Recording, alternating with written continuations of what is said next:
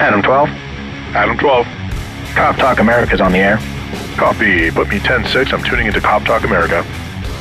Welcome to Cop Talk America, where police discuss the job, answer questions, and respond to law enforcement hot topics around our great nation. With over 100 years combined law enforcement experience, here's your hosts and special guest law enforcement commentator, Mark Nelson.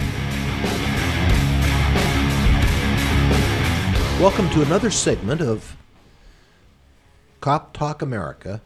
Here in the United States, we have a thin blue line. We have the men and women in blue who protect us every day. And we are trying to bring to the homes of America some of their attitudes and challenges as they face their duties protecting and serving the American public. One of the things that we forget sometimes, and we tried to cover that in our last segment, which were the stressors that police officers face on a daily basis, is that also some of the humor that goes into their job and some of that humor that can't be taken home and some of it that can be. So I'd like to start today with uh, perhaps Brett leading the charge on why a Florida officer had somewhat of a difficult time keeping his job, and I'm not even sure if he kept it because he had sex in his police car, and I'm wondering how he presented that to his wife when he got home. Brett, go ahead. Well, it takes me back to uh, the President uh, Clinton's era of defining what exactly sex is.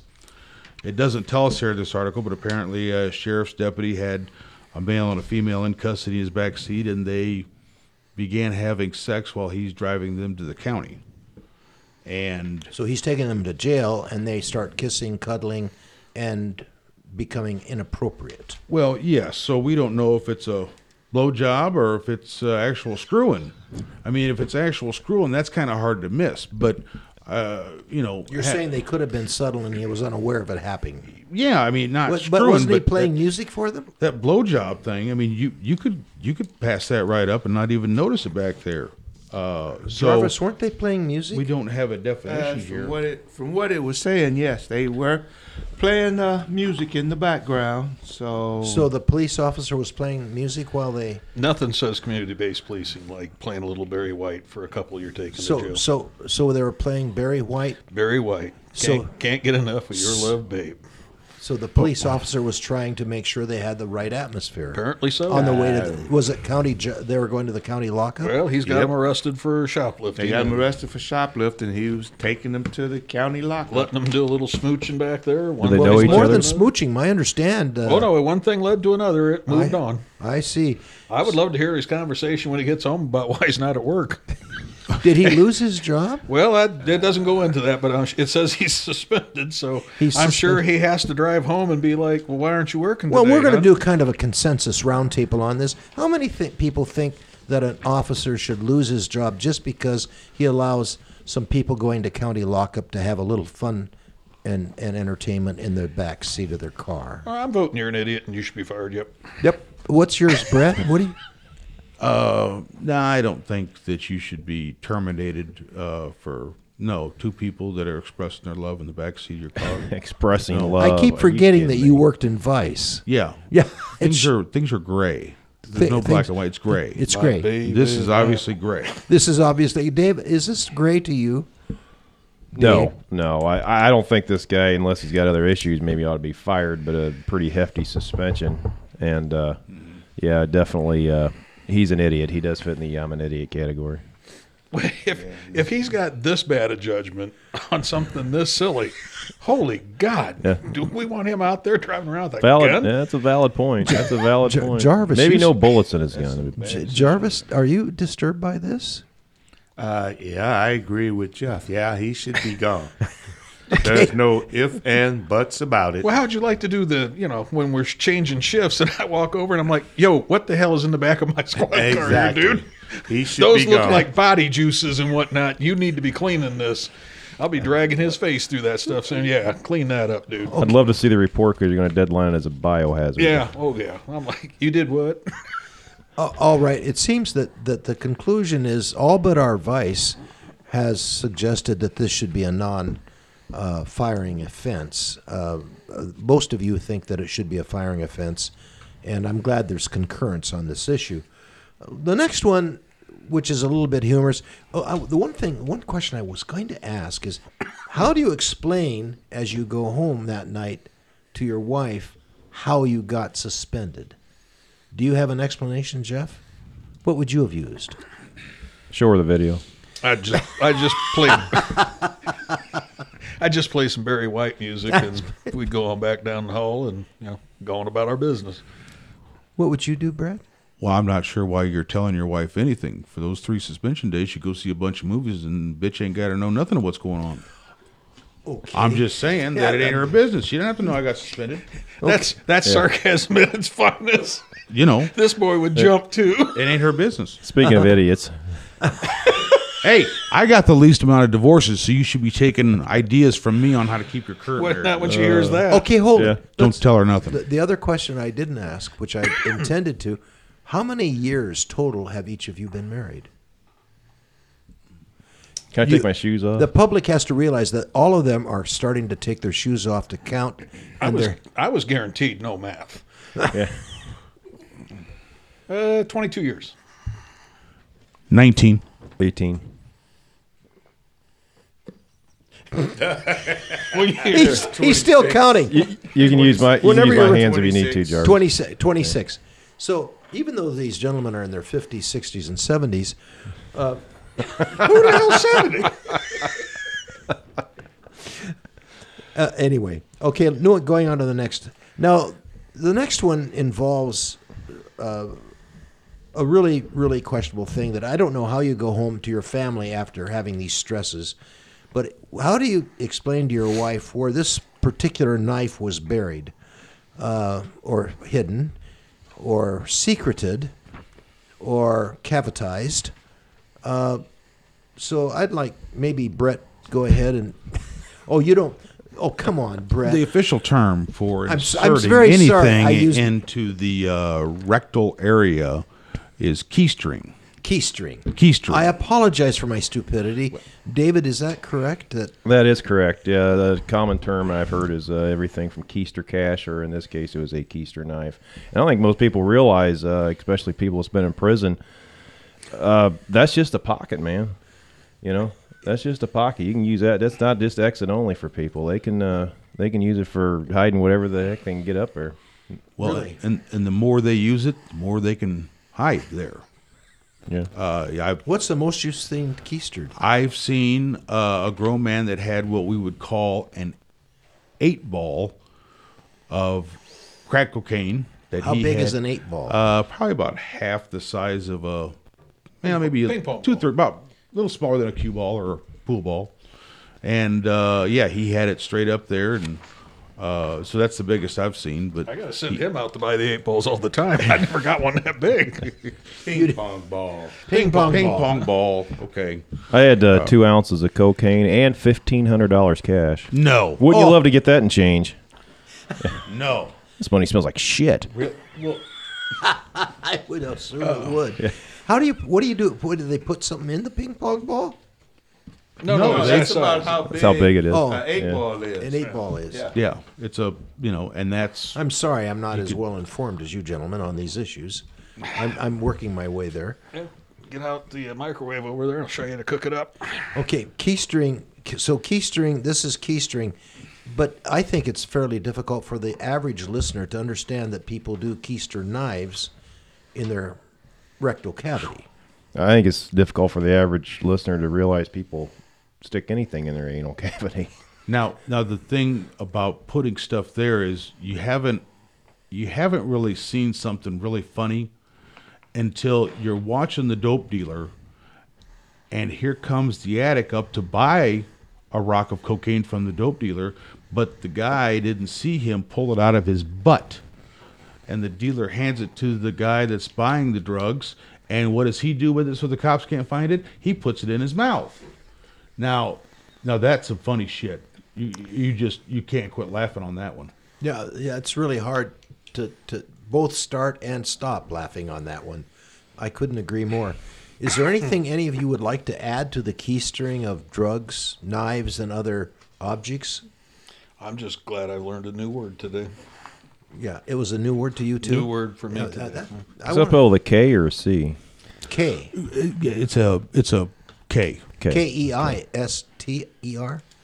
History. And actually, it was I, I believe the Aryan Brotherhood that came up with the term, and because they do a lot of uh, hiding in there. So Keep your mouth to the mic, will you, Brett? yes, sir. Okay. Now, going on, the the next one is something I, I, I really, you know, Jerome, you you. That's it, Jarvis. I have the under. This is Brett signing off. I gotta pay. Jarv, Jarvis, Jarvis. Man bites ear. Well, you know, in a fight with a person that's been arrested for DWI, that can happen. It's just that uh, seemed like to me they were letting this uh, intoxicated subject get the best of them instead of them getting the best of him. Okay, so you're saying that the subject was intoxicated and he had to what? I mean, he, He was just fighting as they were trying to put him under arrest uh, somehow or another. was it the police officer got his ear bit? Yes. So it was the police officer that was the subject that had the maiming, essentially. Yes. And it was all because the guy didn't want to be arrested on a DWI. Exactly. So, they so how were- do you explain that, honey? I'm home. That's that was the the. the Oh, segment. he probably got a lot of sympathy that night. He come home and got a big old patch over his ear. Be a good excuse not to listen to your wife. Dave, what do you think? Be a good excuse not to listen to your wife. Although a wife I have now, I love her dearly, and I always listen and hang on every word she says. What? Next. Yeah, what was that? What the hell are you talking? Damn it, Bobby, knock it off. I think that's copyrighted. Be careful. What? All right, Oh. all right. Am Cordoglio, I need Jeff. chicky for bunghole. Yes.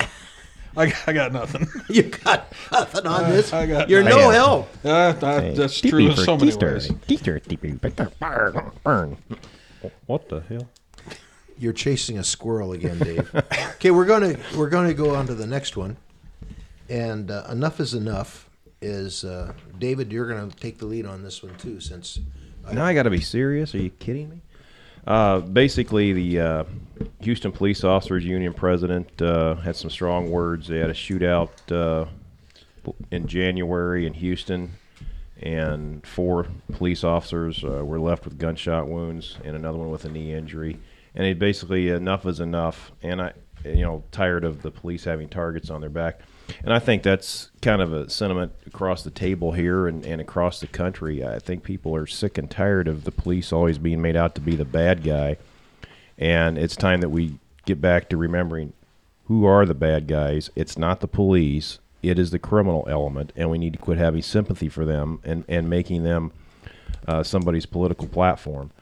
And uh, this this is kind of I think what this guy's saying here, which uh, I couldn't agree with more. Uh, we're the good guys. We're not the bad guys.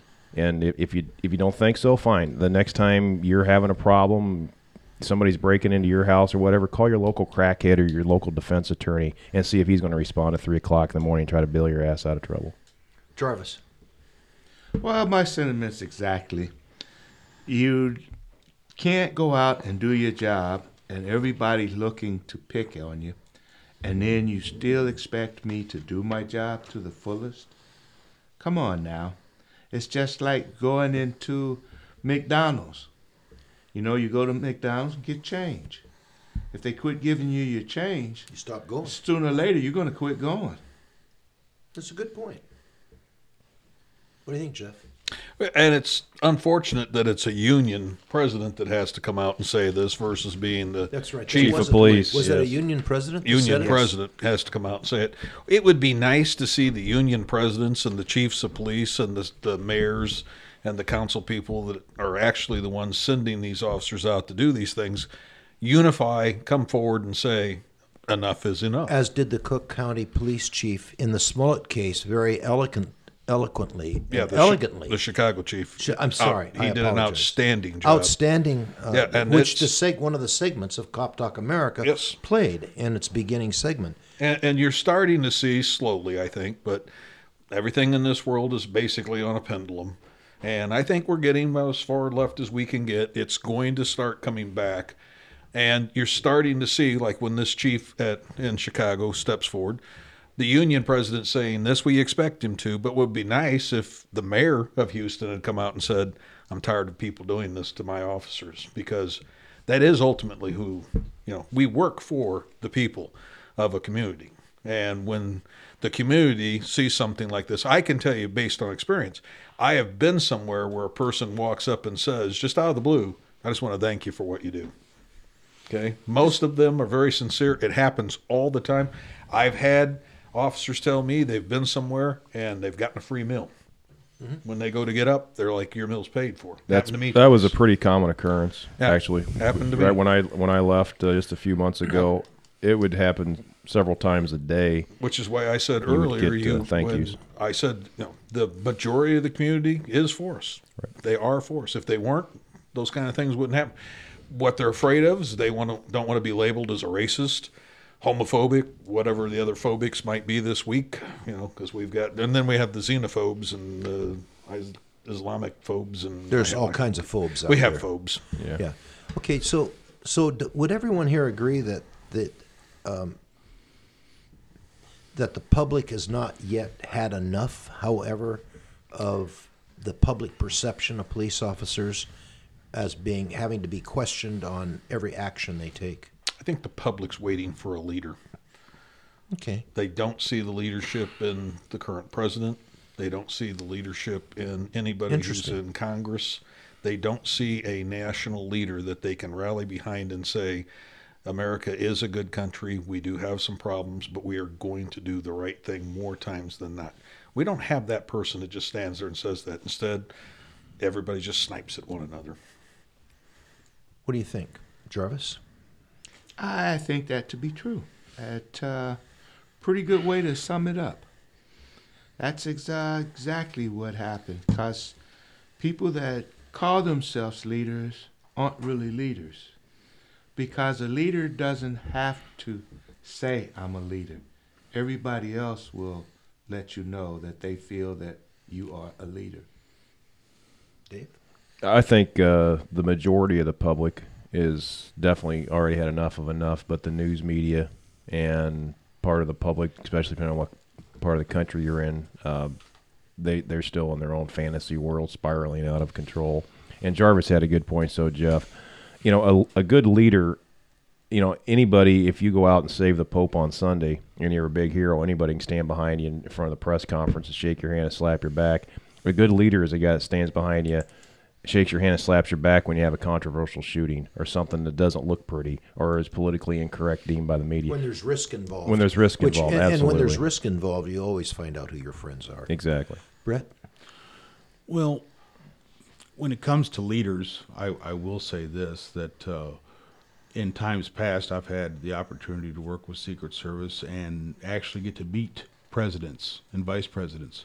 But I'll tell you right now that uh, if I worked that detail to help protect the president, I wouldn't want to meet Donald Trump. He's the only president I wouldn't even care to talk to talk to at all. Uh, there's just no no respect for him. Uh, I have a hundred times more respect for the previous president uh, because uh, he demanded it and he was presidential and he made decisions that I always didn't agree with. But uh, as far as cops goes, I I don't know when it started, but it's like everybody has a bad attitude towards us, and they try to see us in the most negative light possible. Every now and then, the news will show a cop kneeling down to talk to a child on the you know and uh, in a neighborhood or visiting children in the hospital but it's rare. You don't see all that much. All you see is what the news media puts out there of what we talked about last session is you know what can we catch the police doing now and be outraged I'm going to disagree with you on one thing. Yeah, I I- think I a, disagree a too. lot of the negativity started with our last pre- presidential administration when he started sticking his nose in a lot of local matters, started sending attorney generals that already had an agenda to uh, deal with. Like Ferguson's a great example. That that thing got spun out of control and sideways from the very beginning. In my personal opinion, I respect yours, but uh, my personal opinion is the problem went into hyper overdrive with our last administration. I would unequivocally agree with you, Dave, that the Trump administration has been exemplary in supporting both the military and the police officers. Uh, the types of grants that he's been affording local police uh, uh, departments has been a, a huge increase from the previous presidency. And furthermore, his speeches have, have been exemplary in complimenting local police departments and trying to build a, a respect for the, the blue line as it had been previous to our previous president. Uh, however, segueing onto the next topic, I got to point one thing out, Mark, and this is an issue with our country. What we just did there, that's how politics, that's how we ought to all get along in this country. I couldn't disagree with Brett more, and he couldn't disagree with me, you and I more. But uh, I'm not going to demonize and destroy him and say he's an idiot. I'll say he's an idiot for other reasons, like that stupid shirt he's wearing. But uh, I'm not.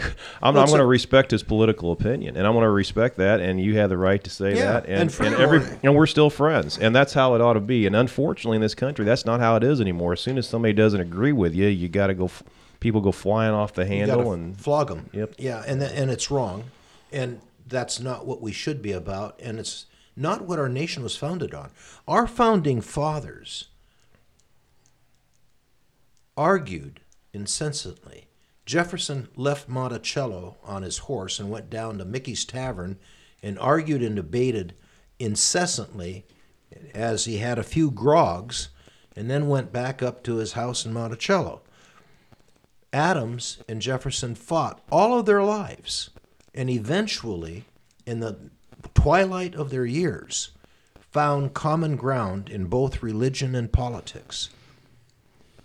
It is interesting that our founding fathers in the Federalist Papers were able to debate the issues of the formation of this nation and still come to respect each other's positions as Federalists and as Jeffersonians, etc and recognize that we are a government of law, not of men, and that we should be respecting the law, which is your thin blue line, which represents or ought to represent the best of America, and it should not be picked apart by pettiness in the media. Which brings me, in Cop Talk to uh, uh, America, to our next topic: Are cops being harmed by Hollywood depictions of law enforcement? I believe they are. I just saw a movie uh, by Spike Lee last night uh, that I never thought I'd see, and it was something or other. I it, it was something about the Ku Klux Klan, and I was very disturbed by it because it was so very hateful towards both our political structure and so very harmful in the way it was was projected. How do you gentlemen feel Hollywood has uh, influenced the way Americans view the police force? Uh, Jeff. Well, one of the areas that I have a problem with, although I don't watch these shows, is like the live cop or live PD or whatever they call it. I mean, I've been there where in our my former department where news people would come along and they wanted to ride along because they were doing whatever it was called back in those days. And as soon as you put a camera in a car with a police officer, he acts different. And the depiction Hollywood does, we're either inept and can't find anything on our own, corrupt, and we're all dirty and we're always looking for the angle, or we're superheroes and we can go out and get into a gunfight and a fist fight and everything else and still get the hot chick to be with us and we don't have a mark on us and we feel absolutely nothing about it and everything's just fine. So we're none of those things. We're just people doing a job. We wake up every day just like everybody else. We have a mortgage to pay. We have uh, motorcycles to get, things like that, Import- important things. But if you sit there and you look at what Hollywood depicts, I, I like when I'm watching a television show and I can tell them within a couple minutes. There, there's a show on now. I'm not going to name the name of it, but when the show first came out, they were all dirty cops and they ended up killing an undercover cop that was there for IA and all the rest of the stuff. And now the show has morphed season after season.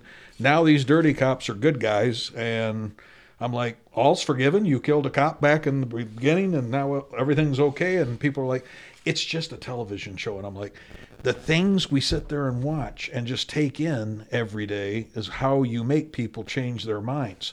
If you look at television now, it is nothing to see the most risque costumes, people using foul language that never would have been allowed back when I was a child. And my grandchildren are listening to this stuff. And I'm like, you can't turn a television on at any time of the day and there isn't bad words going on. It's just ridiculous. And it's not just police, but they're portraying everything, but especially police, in a very bad light. We just look like either complete morons or, like I say, you're a superhero. Nothing harms you. Nowadays, it is difficult to find an inspiring portrayal of police officers in many movies. Now, this is from The Blue Knights, but Lieutenant Dan Marcou uh, stated this in February 22nd, 2019. Uh, I'm inclined to agree with him, and he goes on to list the way police officers are portrayed by Hollywood in their movies. One, slap even beat confessions out of suspects. Has anyone done that? Recently. In the old days, in my community, that was done in the 1930s and the 1940s and the 1950s. But the reality is that kind of behavior is not exampled by police officers. Not since 1978 when I started job. Never No. seen it. I've never seen it. How old were you in 1930, Mark? I hadn't been born for 12 years. Oh, okay. But thank you for asking.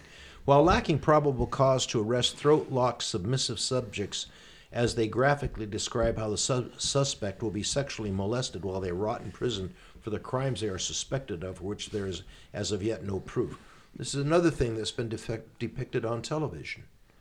Drive through a city in pursuit, crashing into innocent drivers without even pausing to see if they may have injured somebody use racist and hateful dialogue while engaged in oppressive and unjustifiable activities, shoot suspects, and then, instead of rendering aid, inflict plain pain to their wounded limbs to elicit information.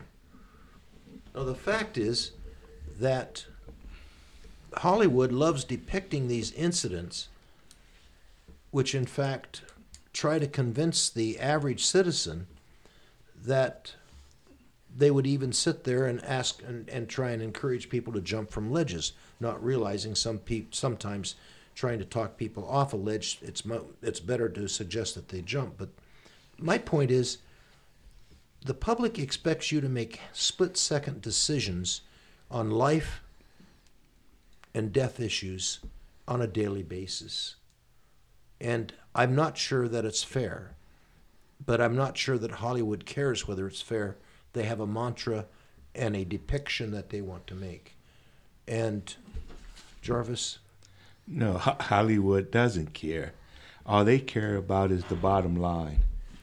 And that bottom line, as long as it's bringing in a good bottom line, they don't worry about what's true, what's fact, what is reality. Because, you know, as you stated, uh, shooting someone and then doing something to the limb that was injured or something to get information out of it. Uh, guess who's going to prison then? the officer that did it. Exactly. Yeah, and it's just like you have all these Hollywood people that are anti-gun. They come forward and they spend all this money and yell and scream and all that stuff, and then they go make a movie where they kill 57 people in the first five minutes with a gun. Let's ask ourselves a question. Let's let's ask ourselves a question. Will police continue to protect and serve when each action they take is put under a magnifying glass to be scrutinized by courts and the public and negatively reported in the papers? I don't know how police are going to remain neutral as this continues. Brett, what do you think? Well, I heard uh, I heard an officer say to me one time. Uh, he said, "I'm not going to go out tonight and get any bad guys or get involved in anything because I get paid the same whether I sit here or not." That's a true story. Oh, that's that's no, a- I do a- believe a- you.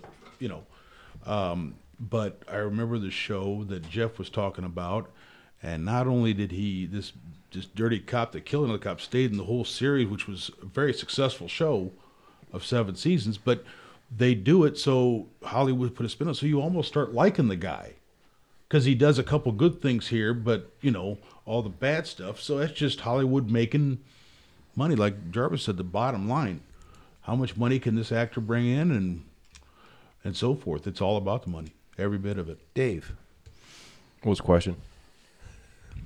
Opinion on Hollywood and its uh, influence on Well, I don't. individual Uh, public perception of police officers and their work. is absolutely, for the most part, 100% bogus. Um, I don't. I don't watch movies. I don't go to movies anymore. I just. I just don't. Uh, as far as television, whatever little uh, thing I might see on television, you have. Uh, you know, in, in an hour, we're going to wrap up. Let me go ahead. Go ahead. Okay. In an hour, you're going to wrap up. Uh, you know, NCIS is a good one. They'll go out, they'll get involved in something. They'll shoot 14 people in about five minutes, and then we'll go have a beer afterwards and talk about how great it was, and and not even acknowledge the fact that you've just shot someone. Where in reality, we've had plenty of discussions on that. You go using deadly force and shooting someone, it's a rather big deal and can get twisted around pretty quick. So they're like I say, when it comes to Hollywood, the best police show I think probably ever made, and the one that I have most recently watched and will continue to watch is the Andy Griffith Show. One of the things that really has I wanted to bring up is we have young kids that spend 12, 14 hours a day on a video shooting up kids on the screen or other people on the screen with impervious indifference. Then we have people playing car games on the on the TV or whatever they use their screens in which they jump in and out of the car lanes, crash constantly, and nobody ever gets hurt. They're engaged in these video games in which there's abject violence going on, and nobody ever gets hurt. Everybody gets to stand up and start again, replay. Real life isn't like that. And what bothers me is that I think we're becoming impervious to the harm that physical violence does in our media and in our Hollywood, and the consequence can sometimes be adverse on policing. And that bothers me. The next subject, really quickly, is going to be these are the subjects that we've talked about that police officers have to deal with on a daily basis. Some of them humorous, some of them not very humorous at all. And they have to come home with those subjects. Seattle just recently offered a $15,000 hiring bonus to attract police officers. The incentive program was proposed just recently and saying Seattle needs to jump into this nationwide competition for experienced officers. Very quickly, I'm going to go around the table and ask each of you what you think of that, why it has to happen, why it has happened, and what your opinion of it is. Go ahead, Jeff. It's unfortunate that we've come to a place where a city that size feels like it has to go out and actively recruit with an incentive to get people to apply. When I started the job, over 600 people applied for the list that I was on, and we had a total of 16 people get hired from that list. Now, when we give a test, if we get a hundred people, it would be unusual because the job has become unattractive. The question you asked a little bit ago about if this continues to persist, will people give up? I'm already seeing people give up. I'm seeing uh, leadership pretty much telling their officers quit being aggressive, don't do this, don't do that, and then they turn around out of the other side of their mouth and they're like, why aren't you guys out there stopping cars? Why aren't you writing tickets? Why aren't you making proactive arrest? Why aren't you doing this? It all comes down to leadership. If you don't lead them and you don't show them, all you do is talk, but you don't walk the walk, they're not going to do it. If you have to offer this kind of money to get somebody to say, yeah, I'll go there to work, uh, I'm not sure you're going to get the quality person because it's not about money. This is a calling. Jarvis. Well, as Jeff said, that's exactly the way it is. If a person is not everybody is set to do this job because I was a training officer and we'd get a ton of people come through that just did not have the mindset or the skills to do this job. So you'd have to just point blank look at them and tell them, which the leaders wouldn't do, that they need to go find something else to do. Now, this is where I think Seattle will run into problems with. Because when you get a person that's rejected from another department or let go for one reason or another, because they're offering a hiring bonus of $15,000, you may get a lot of people that will run out there. And now, to me, that means that they're not really looking to get the qualified officers that they need. They're looking to get bodies to fill a uniform. Fill positions. Right. And that, to me, is going to lower the standard, as he said, the quality of people that you're going to get. A, a simple example of that is, and I believe maybe it was one of Jarvis's recruits, but you get a call of a man sleeping on the bar. Okay, and the bar wants him removed. The officer shows up, gets out of the car, and starts walking across the street trying to look on the roof of the tavern because he thinks the guy is on top of the building sleeping. And I'm like, he did what? But then when you take that and you try to talk to this guy, he you just tell it's bouncing off. And you're like, what am I supposed to do with this? But back in the day when I started, that's addressed. I mean, you have a training program, it lasts X number of weeks. And if you don't make it in week one and two, you weren't there for week three. Now you might be there for, if the program's actually probably uh, 16 weeks, we'll say, you could easily do 32, 48 weeks, and they're still going to just keep, well, there's progress, so keep trying with him. And you're just like, yeah, I, I don't know what you want me to do. There's no magic I can do here. It is what it is.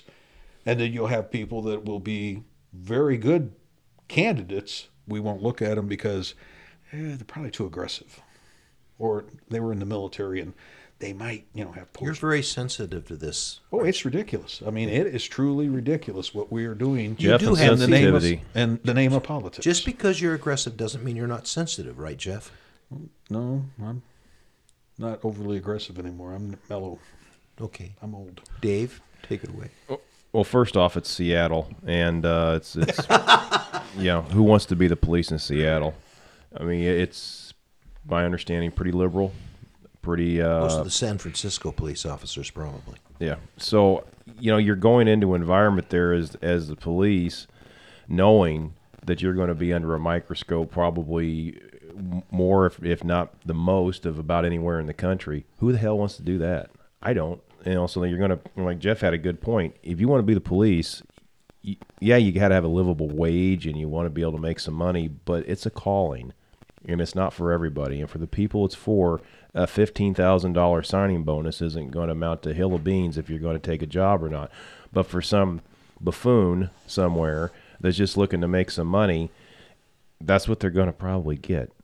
And maybe that's what they want because you can control their mind a lot easier. You can control them a lot more. You get a bunch of type B personality, uh, non non type A alpha meat eating dogs. You know, your type B personality poodles are a lot easier to control than than a bunch of uh, you know than, than a pack of wolves. And to be honest, that's probably what they want in Seattle. Brett. uh, agree with uh, Jarvis and, and Jeff about the. It's probably going to draw the wrong type of clientele than we really need out there in Seattle. Uh, in my excitement of telling everyone about my job, I had somebody say, "Uh, "How much? How much do you start at?" And I said, "You know, I, I don't know. I really didn't know because I didn't care. I wanted to come and do this job in this city. Didn't matter what the pay was, you know. Uh, so you're good for the job or you're not, and I think I was good for the job. Uh, but even our even some worthless cops think they're good for the job, so it's always a matter of opinion. Yeah, I'll throw in there when I first started, the first several years, I'd sign up for overtime because I loved it. It was fun. Oh yeah, I get paid too. That's that's awesome. I get paid time and a half. That's even better. But I do it for free. I couldn't tell you how many times. Would you do it for free now? No, but I couldn't tell you how many times. And that, like I said earlier, it went on for the majority of the time I was here. And you would get into some really good calls and feel like you really did something. And and I've said a million times, man, I, can't believe I'm getting paid for this stuff. You know, you would do it for free. Yeah, I broke my gun hand in my first year on the job. Guy grabbed my pistol and he had a hold of it, so I just switched it over to my left hand and punched him with my right and broke my knuckles. So I couldn't work, they said, because I had a couldn't use my gun hand. So I did two things. I started going to the range and practicing to shoot left-handed, and I rode every night for free because I could not possibly miss what was going on. Mm-hmm. You know, and that was I was like that for four weeks just riding in the car and the guys would look at and everybody understood it back then. I mean, when you showed up, nobody sat there and said, You're an idiot. They were looking at you like, Yeah, that's what they expected.